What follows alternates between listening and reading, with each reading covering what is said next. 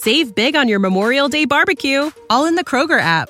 Get half gallons of delicious Kroger milk for 129 each, then get flavorful Tyson natural boneless chicken breasts for 249 a pound, all with your card and a digital coupon.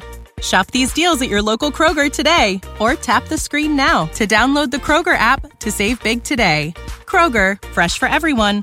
Prices and product availability subject to change. Restrictions apply. See site for details.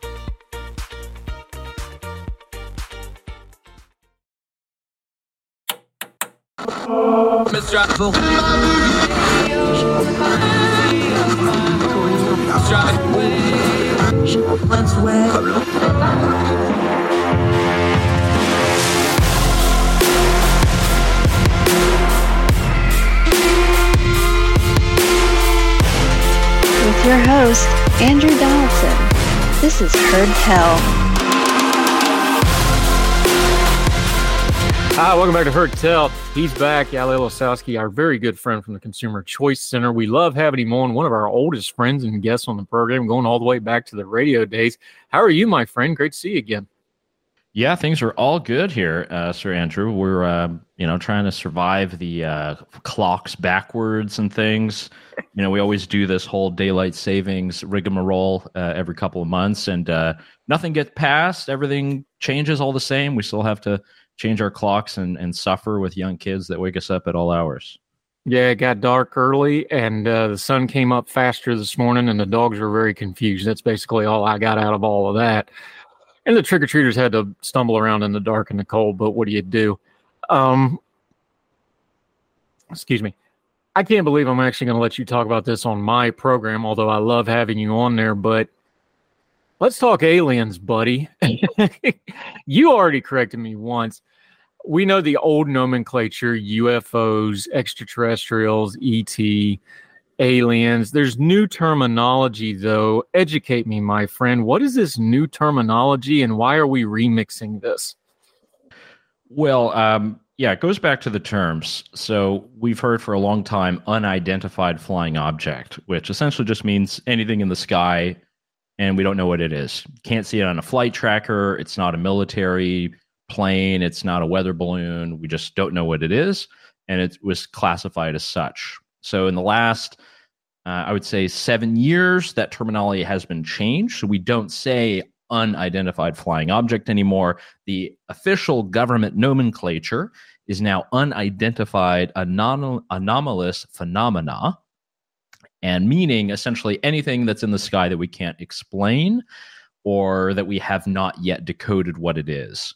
So, why are we talking about this? It really goes back, um, I would say, to Senator Harry Reid and to Congress. I'm keeping it in the lanes here, but we've had through a mechanism of government amendments to various funding bills to the NDAA, there has been made money available to different parts and elements of both the intelligence and defense communities to uncover what documents, what information, what evidence our government has on different UAPs.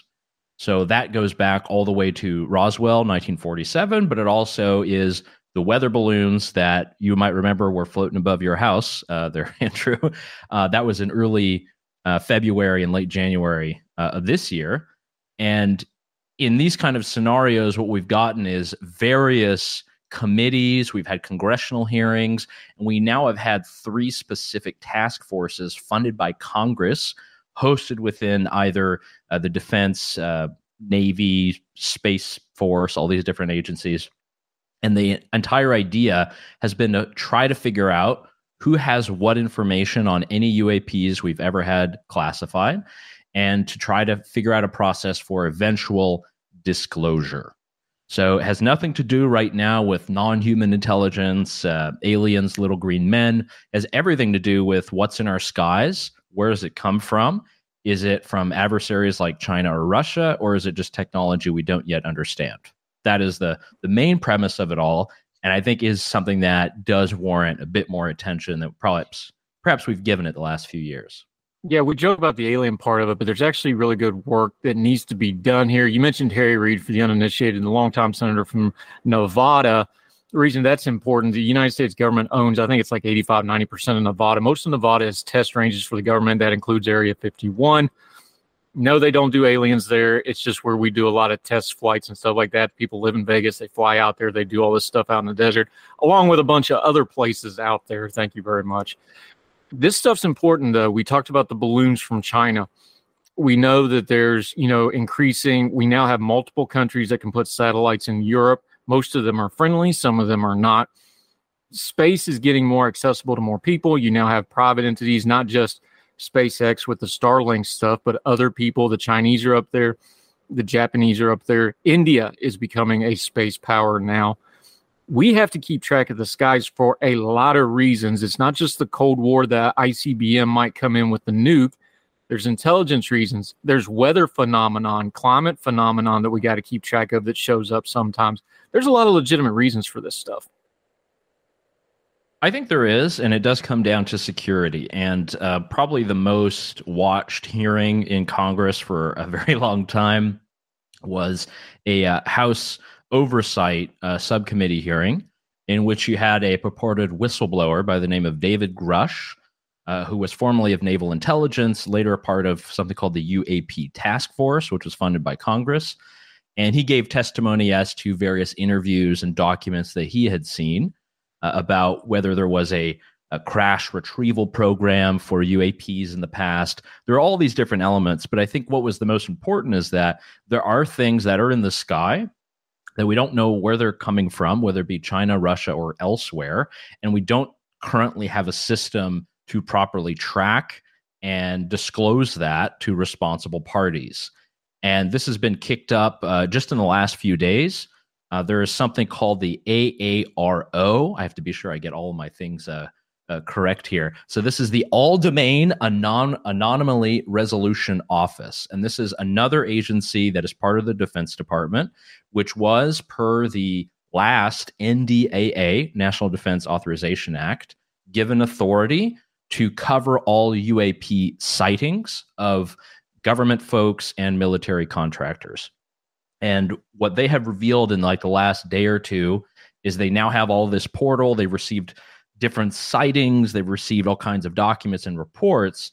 And probably the biggest nugget that we have, not just this uh, agency, but in the current NDAA that is now being uh, debated on, it's being negotiated between House and Senate. There is a part in there called the UAP Disclosure Act, and it's actually pretty wild uh, because it's not being talked about at all. It would actually give $20 million to a brand new review board that would be called the AARO Review Board. It would look at any of the large disclosures that should be made available to the public on UAP sightings or relevant government programs. So there have been uh, various efforts at legislation to try to uncover programs that might be related to either sightings or research for many years. And we haven't gotten any information about it. And I think that brings up the second element of this. We talked about national security, but now it's also about transparency of our government because there are hundreds of millions of dollars that are spent by the Pentagon every single year, you know, likely upwards of a billion if we include pensions and all of that. And a lot of this goes out to military contractors that are not subject to FOIA laws. We don't exactly know where that's going. There's plenty of black budget. And for national security, we understand why that is important. But a lot of this stuff could be harboring technologies, vehicles, programs, documents.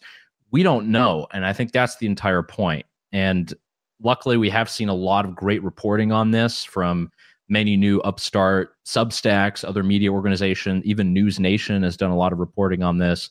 Uh, a lot of people might be skeptical but i think that's the natural position is we have to be skeptical and right now the main aim is to focus on disclosure and aim it at the government. And if ndaa 2024 is passed there are significant uh, features and programs that would actually aim at disclosing many things beginning uh, probably by december of next year. So we'll see how that works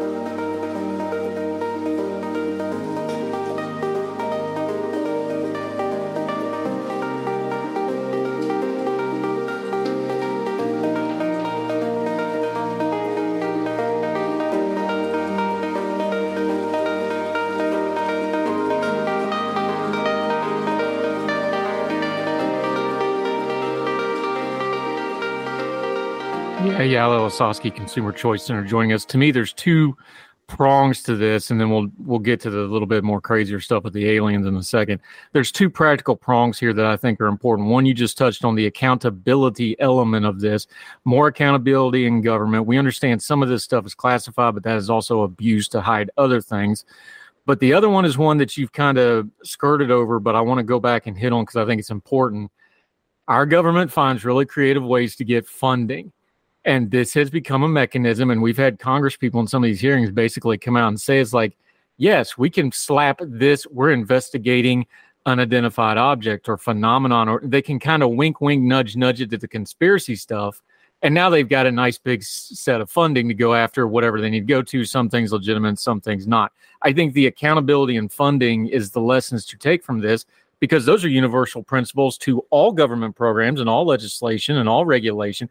That's stuff we should be doing all the time. And if we can use it in this instance to kind of get some focus back on, we need accountability and proper funding and things like this. That's really where we should focus on something like this. And if we got to use aliens to do it, God bless, at least we're talking about something important instead of the wackadoo Congress critters, right?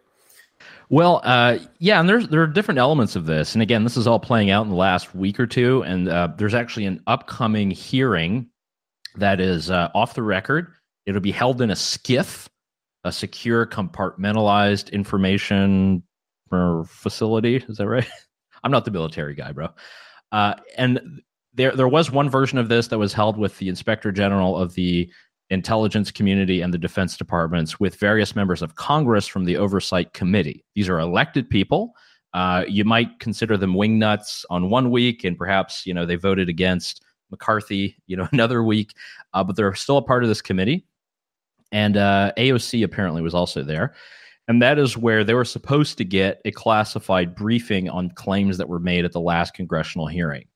And from what we know of that from Tennessee Congressman Tim Burchett, who has uh, kind of been a leader on this topic, uh, they essentially said they had no information, nothing, nothing to see here. Um, it seemed that as if things were highly compartmentalized. Um, but again, the the NDAA, if that passes, will really put this on a rush. And you talked about the money. Um, what the NDAA does, and it's the very last section of it. And this is a huge document, you know, over 2,000 pages. It's how we fund the military and our defense. There's a part in here, a quote from it. It is the sense of Congress that due to the increasing potential for technology surprise from foreign adversaries and to ensure sufficient integration across the U.S. industrial base and avoid technology and security stovepipes, there must be blah, blah, blah elements of disclosure of any kind of technology that the US has acquired. It goes on to mention things like propulsion and photon light beams, and I have no idea why that's in there. No clue. This is part of the official legislation that they're discussing. Uh, but again, these are all things that we as the public don't know. There might be private military contractors that have access to this stuff. I know it's not being integrated into my Amazon shipments. It's not being used when I go to buy a car. So a lot of this stuff is either not real or is not being disclosed or used so that consumers like me can actually benefit from it. So again, that's more of the the whole part about you know having accountability. And as Mulder said in the X Files, you know there is no government agency that has jurisdiction on the truth. Andrew. Uh, they don't have jurisdiction on it, but they do seem to have a hard time dealing with communicating and or sticking to said uh, Yael Ossowski joining us. This kind of transitions to something else I want to ask you about, something you've been on for a while. The Consumer Choice Center has been on this for a while. AI, because there's going to be some overlap with some of the stuff you just talked about, because a lot of what they're talking about new technology, a lot of people are like, well, we're going to use AI to do this technological leap. I want to start with the nomenclature before we get to the regulatory thing and this new executive order that Biden just dropped on everybody. Again, AI, a souped up search engine is not AI. It's getting called AI so people can get funding and startup and seed money. And we'll talk about how that stuff all works some other time. But, you know, supersized Google is not AI. But there is such a thing as AI out there trying to be developed. I think we've got a nomenclature problem, especially when we start getting regulation, especially when we start getting executive orders. You just mentioned a sense of Congress. Well, we've all become aware of how jawboning works, where Congress says we want this to happen, and companies adjust because they don't want the congressional pressure coming down on them. I think we got a nomenclature problem here because we're going to do a lot of regulating for something that doesn't actually exist, and we're going to end up screwing up innovation for something that could exist and could be a good thing if it's properly handled. And I don't trust my government to handle it. Your thoughts? Yeah, I think um, there are a lot of different elements to Biden's view of this, and you know he's kind of following what the European Union has already laid out on artificial intelligence. I'll have an article about this out uh, actually, hopefully tomorrow. But what the Biden view of artificial intelligence and how it should be regulated is a very pessimistic model. And when you ask, you ask, what is the actual technology that we're talking about here? What we've seen primarily in the United States, a little bit in Singapore, a little bit in China, is we have these large language models. That's what they're called. And this is essentially just a huge database that has every possible piece of information, command, you name it. And we've been able to use that for generative art. You come up with various themes, topics, words, and I can output an image or video or different elements of your workflow. And what the Biden admin has done in this executive order is lay out a lot of very restrictive elements that uh, really the only other block that's looking at this is Europe. And uh, it's definitely not where I pull my uh, sort of tech inspiration. Uh, but if we look at the order, a lot of it is just based on this risk model. So there's going to have to be a lot of reporting. Anytime that there's any update in your AI model, you're having to report that to the federal government in some capacity. You're having to register where you have your servers and your computers with the government. There will have to be a continuous review of your safety outputs on your product for government review. Again, there's nothing about how AI will improve our lives, uh, living conditions, technology, innovation, and a very pessimistic view about how do we control this and restrict it. I think it's kind of problematic what we already have from the Biden administration. The focus here, again, he's using elements of law from the Defense Production Act, something that Biden has invoked, I believe, now nine or 10 times uh, to have various parts of executive authority. And this is supposed to be something used around wartime, but it's being used here to try to figure out how we can restrict and hopefully direct development in AI. I think it's the wrong approach. And I think it's actually very restrictive to the open source version of AI that already Facebook and Microsoft they put out huge models open source online. Anyone can download them, use them, make their own products. What the Biden executive order does, it actually goes against that ethos and is going to make that more difficult, more costly. The compliance costs are going to go through the roof.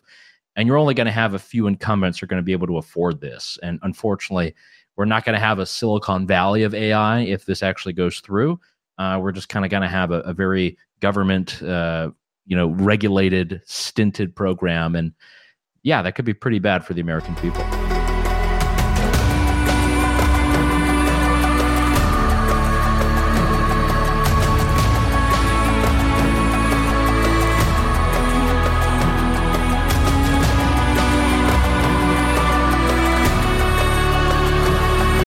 This is the story of the one. As a maintenance engineer, he hears things differently. To the untrained ear, everything on his shop floor might sound fine, but he can hear gears grinding or a belt slipping. So he steps in to fix the problem at hand before it gets out of hand. And he knows Grainger's got the right product he needs to get the job done, which is music to his ears. Call, clickgrainger.com, or just stop by. Grainger, for the ones who get it done.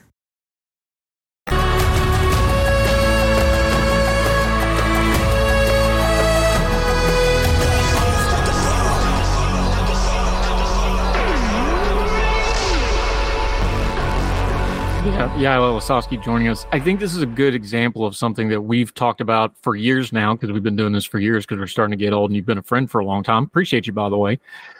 We're doing this backwards. So basically, what we're, and Biden's doing this, but everybody else does it too. I'm not just picking on him, but he's in the chair, so he gets the blame for this one. The United States government as a whole, we do a really good job of trying to hold things accountable that haven't even actually happened yet But then, like the thing we were just talking about with, you know, the unidentified and the government investigation stuff, we don't want to actually do accountability for the stuff that has happened or is happening. We have this exactly backwards when it comes to accountability. We're scared to death of this future technology, so we're trying to hold it accountable while it's still in the gestational stages and you don't even know what it is. It's like seven. What's in the box? We don't know what's in the box. Oh, it's going to be a severed head. You don't know that yet. It's just calm down. But we want to have all kinds of accountability for this thing way out there in the future that's scary, but we don't want to have accountability over Congress is doing right now or has been doing in the last few years. And then we go, well, why are we having budget issues? Why are we having government shutdowns? That's kind of a core reason right there is we're doing this stuff backwards. Yeah, it kind we kind of are. I think it, it does have a lot to do with rhetoric and you know your best buddy Elon Musk uh, you know, has talked a lot about the existential threat to humanity of artificial intelligence and AI. And uh, one one founder of a, a sort of Google AI, uh, I think is Andy Ngig is his name. He uh, he made the point that many of these companies are like using these, you know, worst case scenario doomscape things uh, to really try to entrench themselves as the incumbents and make sure that you know the regulations are something that favor only them, which you know that's classic regulatory capture. Uh, but yeah, we're not. We barely have this. You know, the generative AI and you know the inputting, whether it be Chat GPT or something else. You know, this has been around a year. you know, we we've actually seen a consumer facing model for a year. Um, there's some impressive stuff. You know, it is not changing the scope of, of our entire work lives. But again, this is step by step. And if you think that the entrepreneurs know the potential of this, you're wrong. They don't know. It's all entrepreneurial discovery. How is anyone who's in a bureaucracy or in a government agency supposed to also stay on the same level and then have some kind of approach that would be amenable to innovation, that would be amenable to protecting your rights online? We just don't have it yet. So I think the simpler approach just keep the laws on the books, enforce those if there are people who do things with misinformation, disinformation, do things around elections. You know, we have laws on the book for that. I think it's just we got to wait and see. Singapore is taking that approach. Uh, you know, we've seen that with some Latin American countries as well. If we just allow the entrepreneurs to deliver us something and we can better understand it, perhaps there's a time to do it. I just don't sincerely see the case for for coming down on AI on that much with at least with regulation through executive order perhaps something with Congress and hearings and accountability. Uh, there is another theme, but yeah, we'll see what happens with that. Yeah, and we definitely don't want to follow the EU because their tech sector compared to our tech sector, it's it's not particularly close right now, especially on innovation. Yael Ossowski joining us. I was just it, it brought to mind a conversation I had with somebody who's extremely smart, way smarter than me, and they were kind of correcting me on something and they think on these things and i was talking i made some comment about how the smartphone was a revolutionary technological step. And this is one of the smartest people on the planet stepped in he goes no it wasn't. And i was like what do you mean? He goes it wasn't revolutionary it was a consolidation of existing technologies into a consumer product where everybody had access to it. That's not revolutionary that's a condensation of existing technology. And his argument to me and it made me think he's like that's how you need to view the ai stuff this is not going to be an evolutionary revolutionary step that people think it is it's just going to be another consolidation because it's just changing the format of how information is handled and of course his argument is stuff like you know the computer age that was a revolutionary step because that created the information wave that we're and the rest of this is surfing where do you see the AI stuff and where we are? Because we seem to be kind of in this little bit of a plateau technologically. There's a lot of interesting stuff going on, but we're just putting new casings on the iPhone. We're not really inventing the iPhone, for example, things like that. How do you see technology, especially from the consumer side of it? We seem to be in a bit of plateau. I think people are maybe taking it for granted a little bit right now. I think that's fair to say. I think the regulatory stuff's getting a little ugly because they don't know what to do with this stuff. But how do you view it? Yeah, I think, you know, it's kind of happening all around us. And again, is everybody just putting together different features that will one day be part of a suite of products at Google or Meta or Microsoft? Uh, that's kind of been maybe the mantra of Silicon Valley the last five or six years is hope to get acquired so you can become a feature on these. I, I, think there are some elements that are obviously very helpful. And again, I mentioned using Chat GPT or I mean, Uh, for us writers, it, it feels a bit like cheating, so that's why I, I don't touch it too much. But but definitely with images and videos and creativity, there's a lot that can be done. I think actually where I am a bit more, I will dip my toe into the pessimist pool. Otherwise, I'm a total tech optimist. I think you know if we can apply this in any way to healthcare, healthcare delivery, figures out figure out ways that we can have better competition, lower cost. I'm all for it. The pessimist wave, I'm looking more at what are our restrictions going to be on how government can use AI. And this is not really addressed within the Joe Biden executive order. We already know how police departments are using things like facial recognition. Um, there's a startup called Clearview AI that the uh, reporter Kashmir Hill, I believe she's at New York Times, she wrote a book about this you know they've been able to amass the largest photo database of any entity in the world bigger than the US government. And they're selling that information to governments in order for those governments to take on investigations all these different things. I think the legislative focus while there's all this innovation happening has to be a restriction on what governments can do with this stuff how they're able to use it. If we think of like the worst case scenario it's a minority report you know philip k. Dick predictive crime scenario. Uh, but we also have to find a way that we can still use our constitution. We can still invoke our individual rights. You, you know, I all these things that are happening, I think will have a different use case depending on your industry, and it'll take time. And the greatest innovation might not be there, but I think putting restrictions on what government can do with it, I think that's going to be a more important question of our time than what you know new whistle bell app is delivered to us on our phone. That's kind of how I'm viewing it for right now. Still very much a tech optimist.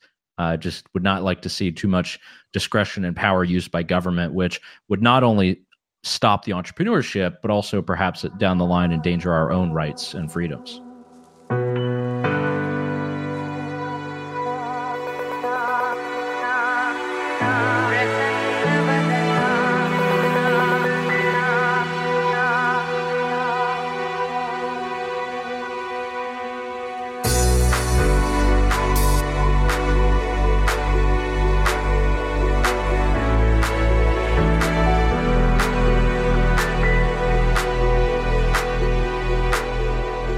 Yeah, yeah, Ossowski. Again, you know, this is something of these are very old principles we're dealing with. This is just the tech spin and tech nomenclature on it. You go back to the American Constitution. It is limiting what government can do to the people because the people have inalienable, inherent, enumerated rights, and the government can't do anything about it because the government doesn't give them that right. This is just the same conversation again, but we're talking about it with tech and going, okay, does the government have a right to do this or do we have rights and the government needs to respect them? Do we need to just have that basic conversation again? Because it feels like we need to reiterate that every 10 15 years or so people forget it. This is just the same stuff we've always had to deal with as a free people self-governing. We're just using big terms like ai and microsoft and google and whatever on top of them but it's the same problems right? Yeah and i think i'll give you a, a recent example. You know we've heard from uh, this is it's a couple of very good journalistic reports about private mobile data. And we saw this a little bit during the pandemic. You know they would tell us oh we've seen there's less people that are driving into downtown. Well how do they know that? Well they know because they have the cell towers that are tracking everyone's cell phone. Okay but the government doesn't have that information. How are they including that in the public health statistics? Well they actually go out and buy the data from data brokers who buy it from the cell phone companies, the towers, the infrastructure providers. I think that is something that we have to be very wary of as, as well, because a government needs a warrant to access certain information about your location, about what you're doing on your phone, where you are at whatever time. But if they're able to bypass that using third parties, it's the same in the UAP discussion where there's third parties, military contractors, there are ways to get around FOIA that is something that a practice that is far too ingrained in government right now. We need to be sure that we uphold these restrictions. These are negative rights that we have, the freedom from. And I think where we've seen a lot of that abuse uh, has been probably with people we don't like, you know, people who are, are accused of uh, murder, shootings, drug dealers, uh, bad guys in every television show ever. You know, you see how far the CIA or uh, CSI guys go, and you say this is wonderful.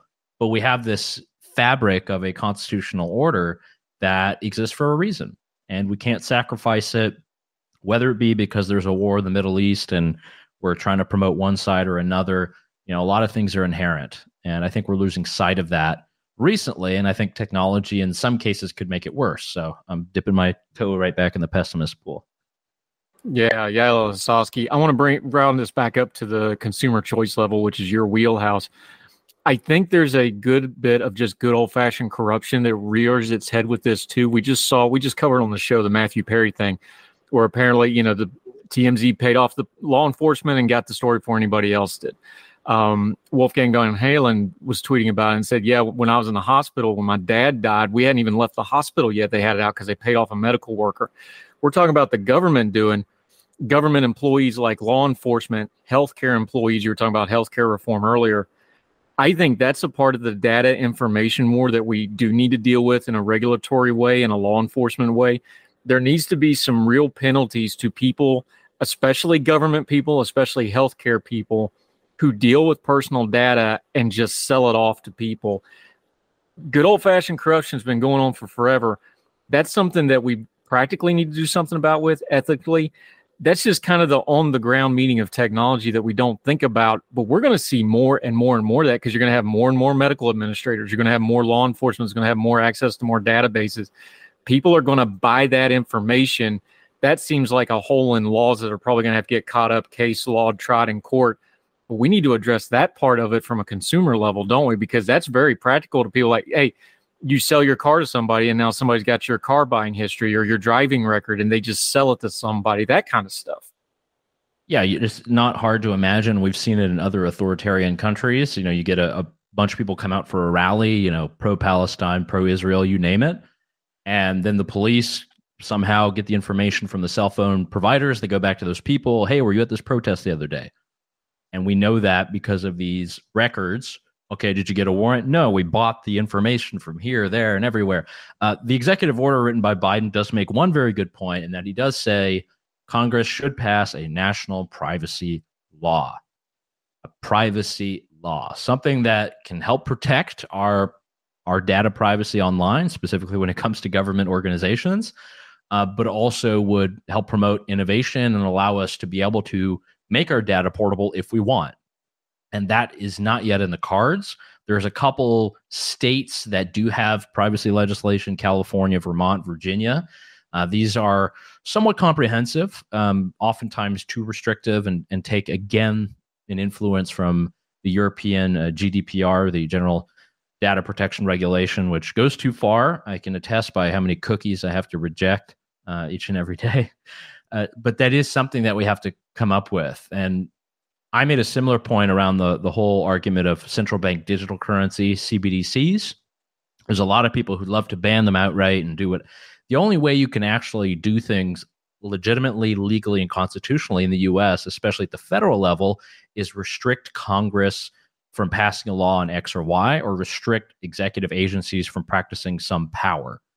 That's how we have to continue to view our government. You know, we don't pass laws to try to restrict people, it's supposed to be restricting institutions of power. It's again how our Constitution is written. Things have changed a lot in a hundred years, and we've really gone down to your own behavior, the things you buy, the things you drink, the things you smoke. But I think there has to be a return to that because we have a system of negative rights that should be protected, that are, you know, the basis of the American experiment. Uh, we've kind of gone too far. Uh, however, you know, this is why technology is good, trade is good, competition is good, and, and we do have an out if uh, in case we, we do feel we're being abridged. Yeah, yeah, Losowski joining us. We saw a little bit of case law along that where the courts did step in and told cops, like, no, you can't just geofence a whole group of people and start picking people out, although they're going to keep trying to do that. You can imagine how that could get used for protesters um, are you going to start targeting the smoke? You know, the VA's a smoke free campus. The same four people are outside the gate smoking every day. Are we going to start targeting smokers? Are we going to start targeting legal gun owners? Every time the Democratic Socialists want to have a rally, are they going to get targeted? Pick whatever you want. You can see where that stuff could go bad in a hurry because there's always going to be this push pull between the government, law enforcement, healthcare is going to want to start getting more of your private data, especially the insurance companies, because they're going to want to find a way to get out of those insurance contracts the healthy push pull is going to start encroaching into that privacy stuff. What do you recommend folks look for to where the line gets crossed? Because they're always going to push it. There's always going to be that and it's not an unhealthy thing frankly there should be a little bit of push pull on the cutting edge of this stuff because we're all trying to figure it out and technology has to advance give folks one or two things to look for as consumers of when it crosses the line or when they should start reading up on it or when it's time to start haranguing the congress critter or whatever the case may be i think the best thing to do right now is uh you know it's not even the old um you know write your congressman is, is just start using privacy tools to be sure you can opt out of all this stuff so start using uh, password managers. Start using email alias things, encrypted emails. Start using browsers that don't leak out all of your information. You know, stop allowing ads. Uh, you can block cookies if you want. All the tools already exist. And that's how you're going to be sure that you don't get your information out and make it as easy as possible. You can go on the dark web right now and scan every large corporate data breach that you've ever had in the last 50 years. And everyone's information is there. You can find social security numbers, you can find addresses, passwords that you might have had on your Yahoo in 1999. So the best thing to do now is just to protect yourself using the tools that already exist. I think that's sincerely the best way we're going to get through this until a federal data privacy law exists where people will have some level of private right of action when your info is leaked, um, that's the best thing to do. So again, password generators. Um, be sure you try to use a different email for various services that are important or not. Use two-factor authentication as much as possible. That is the only way that you're really going to be able to protect yourself. It'll take a long time for Congress to do it, and I think we we have it within our power to do that right now, online, at home, for our families. So why not start now? Yeah, Yael Ossowski, our very good friend from our friends over at the Consumer Choice Centers. Great folks over there. Have a few new names too. We'll talk about soon. Try to get some of them on the program. Let folks know where they can keep up with you, what y'all got going on, and how to follow you until we get you back on the program again, my friend. Love it, Sir Andrew. So yeah, we're at uh, consumerchoicecenter.org. Uh, active on all the social medias as always, trying to keep up with all the trends but you'll see kind of all of our articles, all of our media hits, clips, policy primers, and more over there on the website. So uh, have some nice stuff. Again, things on AI, things on private rail, healthcare. Uh, we got it all coming in the next couple of weeks. I'll be sure to send it your way. Yeah, boy, we love having it. Follow them; they do really good work, and we always appreciate them. Yael is one of our oldest supporters of this particular program. He tells me all kinds of tech stuff that I still don't understand. I just do what he tells me to do. Yael, I appreciate you, my friend. Thank you, sir. Thank you, Mr. Donaldson. All the best. Y- yes, sir.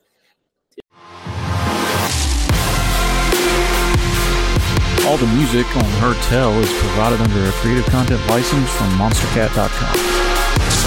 La.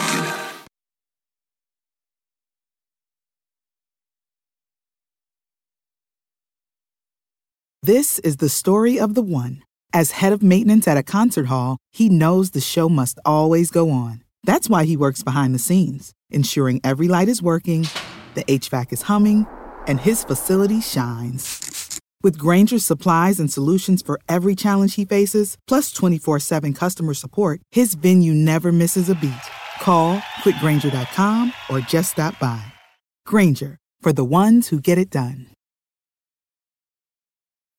When you need mealtime inspiration, it's worth shopping Kroger, where you'll find over 30,000 mouthwatering choices that excite your inner foodie. And no matter what tasty choice you make, you'll enjoy our everyday low prices, plus extra ways to save, like digital coupons worth over $600 each week. You can also save up to $1 off per gallon at the pump with fuel points. More savings and more inspiring flavors make shopping Kroger worth it every time. Kroger, fresh for everyone. Fuel restrictions apply.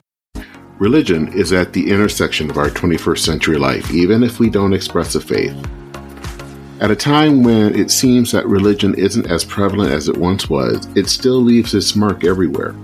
As a pastor, I know that religion isn't something I just do on a Sunday, but it's found in every nook and cranny of my life.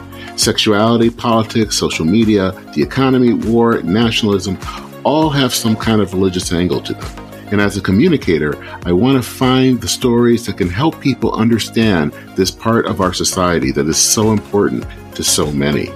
Hi, I'm Dennis Sanders, and I'm the host of Church and Main. Church and Main is a podcast about the journey of faith and where it intersects with modern life. I look at faith with a journalist's eye, asking the who, where, what, why, and how religion affects some of the major issues of the day.